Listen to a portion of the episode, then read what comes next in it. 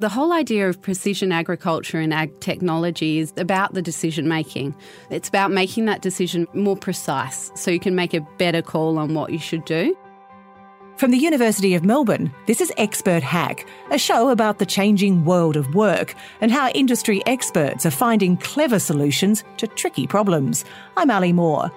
Today, the surprising lessons that smart agriculture can teach you about making data driven decisions.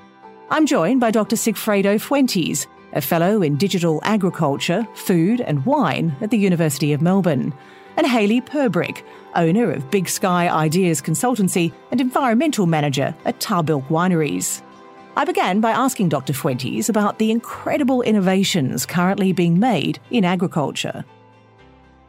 So, in essence, the farmer could be sitting in Melbourne, the farm could be a thousand miles away, and the sensors will work out when more water is needed, the irrigation system will be switched on, the irrigators will be moved, and it will all happen while the farmer's having a nice cup of coffee somewhere a thousand miles away. Yeah, that is the idyllic idea. So, you have all the sensors, and they're working with uh, all the apparatus like valves and putting irrigations according to, to uh, requirements, and uh, yeah, basically uh, the ideal situation will be uh, an unmanned farm, basically. Hayley, does this sound like the stuff dreams are made of? Do you know, it's so interesting because for me it doesn't at all. Not because it's technology, but so technology needs to be proof. So you need ground truthing.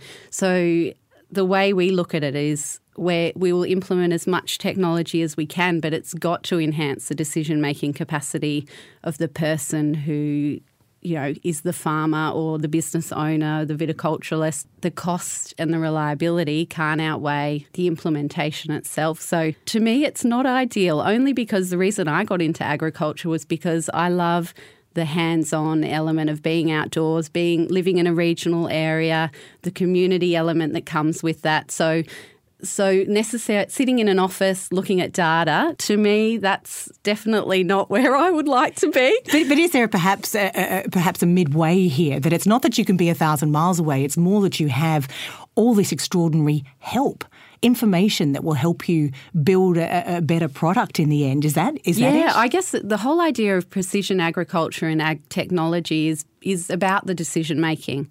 So it's about making that more precise so you can make a better call on what you should do. And if it can't do that, then you're not going to implement the technology. So at the moment, the major challenges for us as, I guess, viticulturalists or winemakers is that we can tell by walking into a vineyard if it's water stressed. So the technology needs to be able to greater enhance our precision around where the, water stress is so that we're making better decisions and it, it might be helping us with the way that we turn our irrigation on and off because that is a major expense for us, putting water onto the property. So I, I just get really, I, I don't know, I, I love technology but we've got this challenge because predominantly people want to live in cities. They don't want to live in regional areas. So sometimes I feel like a lot of the drive behind technology is to cater for people who aren't necessarily in the industry at the moment, but possibly people who might be in the industry in the future. Well, let's ask Sigfredo that. I mean, is it is it a skill set?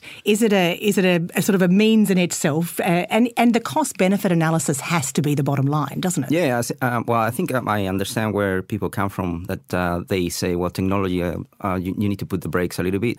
But I think there has been a shift in the sense of the adoption of technology. Like historically, not only here in Australia but around the world, agriculture is an industry that is less fast in adoption technology. So it takes a while when um, 15 years ago, 25 years ago, they were starting adopting, like for example, satellite information, and then uh, it, it, was two cores uh, in precision. So then uh, the UAV came, and then it was perfect for the resolution that, for example, growers they need. Now the shift, uh, I think, is starting uh, started happening in uh, in America three years ago, and it's happening now in Australia. Like younger people is getting interest in agriculture due to technology. How we are applying technology in agriculture is uh, attracting more young people to stay in the farms and apply. We we've been developing, for example, apps to detect plant water status or um, stress levels or bigger control in, in canopy. So you just snap a picture and it gives you a lot of parameters, and then you can take decisions. So in some ways, it makes the job uh, more challenging, more interesting because you've got more to work with. Yeah, yeah. Well, I think that is where it is so interesting. So I would see myself as a young person. I'm 33, so I don't know if that's young or old. Now I reckon that counts. yeah. Um, but the interesting part of technology, and I guess when you look at agriculture, it is a really unique industry. You can grow, make, sell, and then you can service that industry as well. So, with technology, I think a lot of it is figuring out which part of the process within agriculture are you servicing, and as a university, what sort of skills are we creating? So, what sort of jobs are we putting people into? And it makes complete sense to me that younger people are interested in ag tech and complete sense that they would like to live in a city. So there is a growing agricultural service industry and I think universities have a huge part to play in that. What I'm concerned about, I guess, as someone who lives in a regional area running an agricultural business, is we also need people who can grow. So they might be soil science background, so your farmer who has a great understanding of biology, chemistry, sunlight, water application, all those fundamentals, which is more almost climate science, understanding how things grow and how to get the best yields. And I would like them to come back to the country and to be trained in the country and to actually, yeah, we kind of need this holistic way to look at how tech is applied so how do how do universities produce the right people? So people who are able to do all those things that you just talked about, whether it's you know soil, whether it's climate, whatever the specialty is, but they can pursue innovation and they can draw in all that's available. It doesn't mean they don't go back to the farm, but they can use every tool that's on the table. How do universities do that? From my perspective, is it is looking at it as a holistic system, and maybe the universities. I mean, I don't know a lot of people who are actually on farm who have been to university. They might have gone to an agricultural college that is specifically around more that practical fixing machinery, a completely different skill set. You know, we want the same behaviours, as in thinking outside the square, proactive, self motivated. But I think university, say with a technical college, fits really well in the whole cycle of being able to get all of the right skills into you know, a future employee to go back to the farm. Well, yeah, in that sense, we have uh, our newly formed Bachelor of Agricultural Sciences that has been uh, since last year, and that increased the enrollments by 25%. So that is telling you that uh, the curriculum that we put together is, uh, I think, is according to the times of incorporating technology and also integrating all the farm experience because uh, most of the uh, bachelor is uh, based in Dookie. So it's got a lot of it got a lot of practical work yeah, as well as yeah, theory. Yeah. So it's um, and then uh, we incorporate all the all the technological bases like um, the unmanned aerial vehicle, remote sensing, and all the new stuff that we are developing. Not only research, but we are doing in practical situations as well. We are working really closely with uh, companies um, so we apply all the UAV technology to solve problems from the growers. So we don't go with predetermined ideas. So we go to, to the grower and say, what is your main problem? What do you want to solve first? And it's all about efficiencies. Companies, they made the mistake. Uh, in 2015 was the year of the drone or the year of the uh, UAV. Companies started to proud like everywhere, like offering services, and they were mainly engineers. And nothing against engineer. Actually, I'm an engineer. Uh, but they uh, didn't have the knowledge of plant physiology, soils, etc. So they were saying, no, we can detect differences, and they can be related to pest, disease, uh, water status, stress, or whatever. But they didn't know the plants and that they differ from soil to soil, from environment to environment, etc. So the uh, what they promised was too much, and then they didn't deliver. And last year, 350 companies that they were providing those services, they went bankrupt. And that takes to the grower as well that they did experience for with these companies and say, ah, we try UAVs and ah, they don't work. So that is uh, th- something that we need to revert. And the main thing is you need to go to the grower and ask, what are, what are the questions? A company can't really go and say, ah, we're going to increase your yield. We're going to decrease your, um, uh, your inputs. Because probably sometimes the growers, they don't want that. So in viticultural company or um, uh, wine producers, they want to maintain their style. And that doesn't mean increasing yield or, or um, increasing quality. It's their style. And for that, you need to manage variability within the farm. And that is what technology can do because doing it by eye is not going to happen. I can see in the future that with uh, GPS technology, with sensing, all the technology that's coming, there will come a point where the service industries no longer are reliable or cost effective, and the farm will want to hire those skills internally because that cost benefit relationship you know won't weigh up anymore. So it'll shift sort of the technical farmhand, I guess, someone that you have on the ground, is going to look very different with what they can fix and apply themselves to.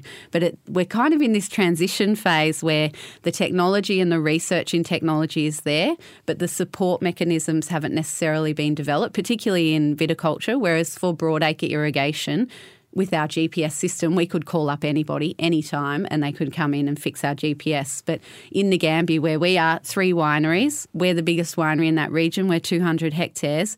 We don't have anybody in our region who could support fixing a drone if something went wrong. And that is a challenge if the technology is going to be applied. If we go back to that question, though, around, I guess, the education in a way, do you think that there's enough collaboration between universities and business, and universities and farms, universities and wineries, and enough of that mix in the education phase? Definitely something that is becoming more of a focus, I think. And when I was looking at some of the questions today, I was thinking, what is the role of universities in the future and what does that look like? And I think that collaboration between industry and research is going to become closer and closer. So those barriers are going to be broken down a lot more when I was an agricultural student, I literally knew nobody in the industry. It was not something that the university was focused on doing. So when you finish your degree, you were kind of thrown out into the wild. Whereas I feel like the universities are doing a lot more work in building those networks and relationships for students before they leave so that they have more options and pathways to work, which I think is really important. The case of um, viticulture specifically, I think uh, a big role is played by Wine Australia. So that is a link between the universities or the research institutions and the growers because Wine Australia gives the money taken from the growers. So it's a levy uh, from their profits every year, and that goes for research and that is what we apply for. And we had a few projects already done with Wine Australia. One of those was developing the, the app that I mentioned for canopy management and uh, irrigation scheduling. And actually, that it went live uh, last year, and uh, it's for free. The main thing is uh, most of the downloads are from America and Japan, not in Australia. And Australia pay for that, for that research. So I think uh, Wine Australia needs to put more marketing strategies to get involved more growers. Otherwise, the benefits are going to be taken by somebody else. Sigfredo, with the research that you do, you obviously do, you collaborate quite a lot inside the university. Within the university, yeah, we are collaborating a lot with uh, the engineering department and computer sciences, mainly because they came to us, actually. Uh, we didn't have to go to them.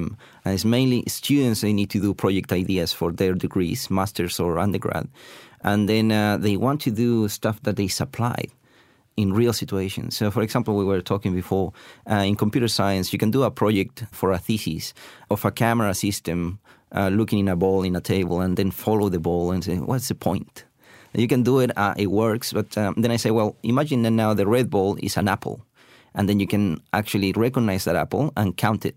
So that's yield estimation with image analysis. And then they say, well, I'm interested in that. So it's a different approach. So then uh, computer science and engineering, they're working really close together with us, not only in agriculture, but in animal sciences as well. So the same technology that we use in the remote sensing platforms like the UAVs, we are using it for cattle, dairy industry, to assess stress levels on animals. And then how that relates to the quality of the produce, like either milk, meat, etc., and for welfare as, as, well. But it does. It, it's interesting that Hayley, that you clearly understand how important innovation is. Can you see a day where the numbers will switch? I can see a day when the numbers will turn. It all depends on the cost. So, if there's broader adoption and somebody can get it into a place where the cost can come down, absolutely. And then the only other thing is reliability. So, we need to have support around us to be able to manage it if something goes wrong. We also need reliable internet. At the moment on our property, we're an hour and a half out of Melbourne. We don't have reliable internet. That's something that we're trying to fix up. If we can't Wi Fi our systems across to actually get the data around, then it's useless data as well. There's one other issue that we haven't covered, and that is, of course, that we're collecting huge amounts of data. If you do choose to, to use this technology, how easy is it to know what to do with it? Yeah, that is a, a different question as well. Uh, the companies that I mentioned before that they went bankrupt, they didn't know how to do, how to deal with it.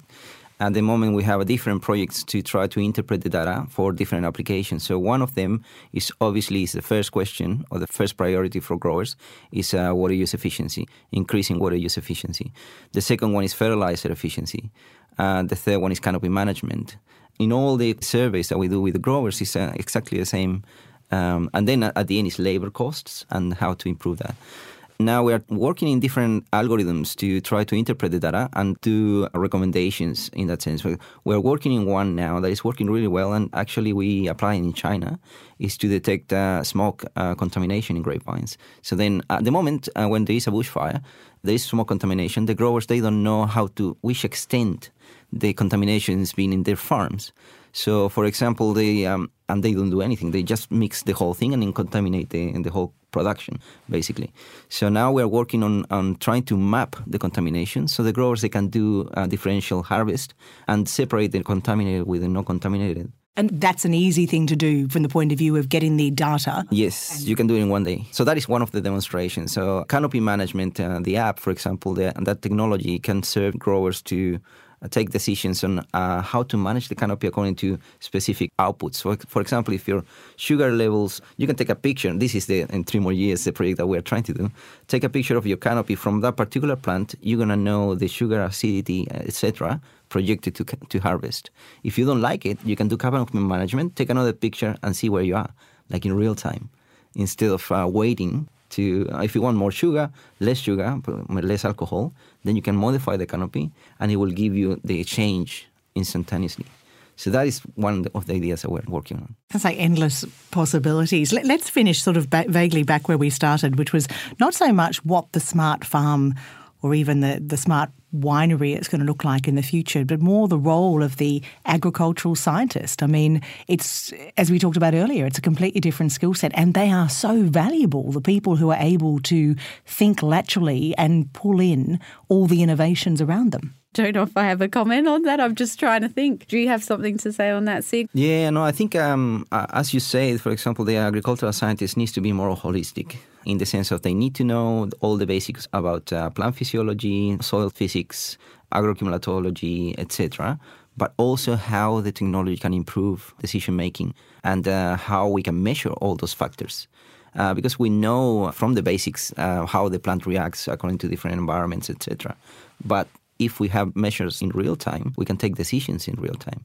And that's what we're trying to do with the new Bachelor of Agricultural Sciences. We're trying to incorporate that knowledge into the future agronomists. And one of the one of the majors that we're trying to implement next year is uh, the major in viticulture and enology.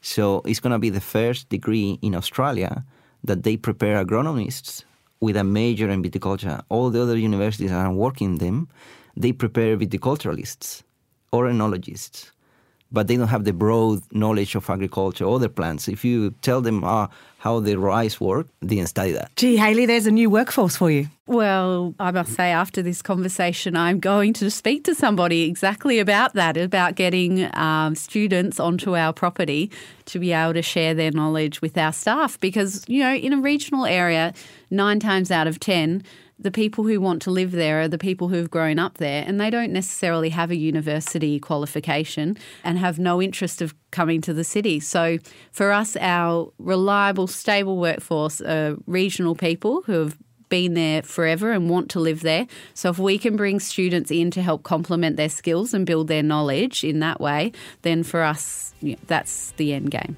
And maybe attract some students to come and work. That would be great too. If you like this conversation, you'll love the next episode in the series, where one scientist tells us their profession isn't about truth, but utility, and what that can teach you about predicting behaviour. Be sure to subscribe on Apple Podcasts, Google Podcasts, or in your favourite podcast app. Expert Hack is a podcast from the University of Melbourne, where the Melbourne model is preparing students for the world beyond their degree. Learn more at unimelb.edu.au slash experthack.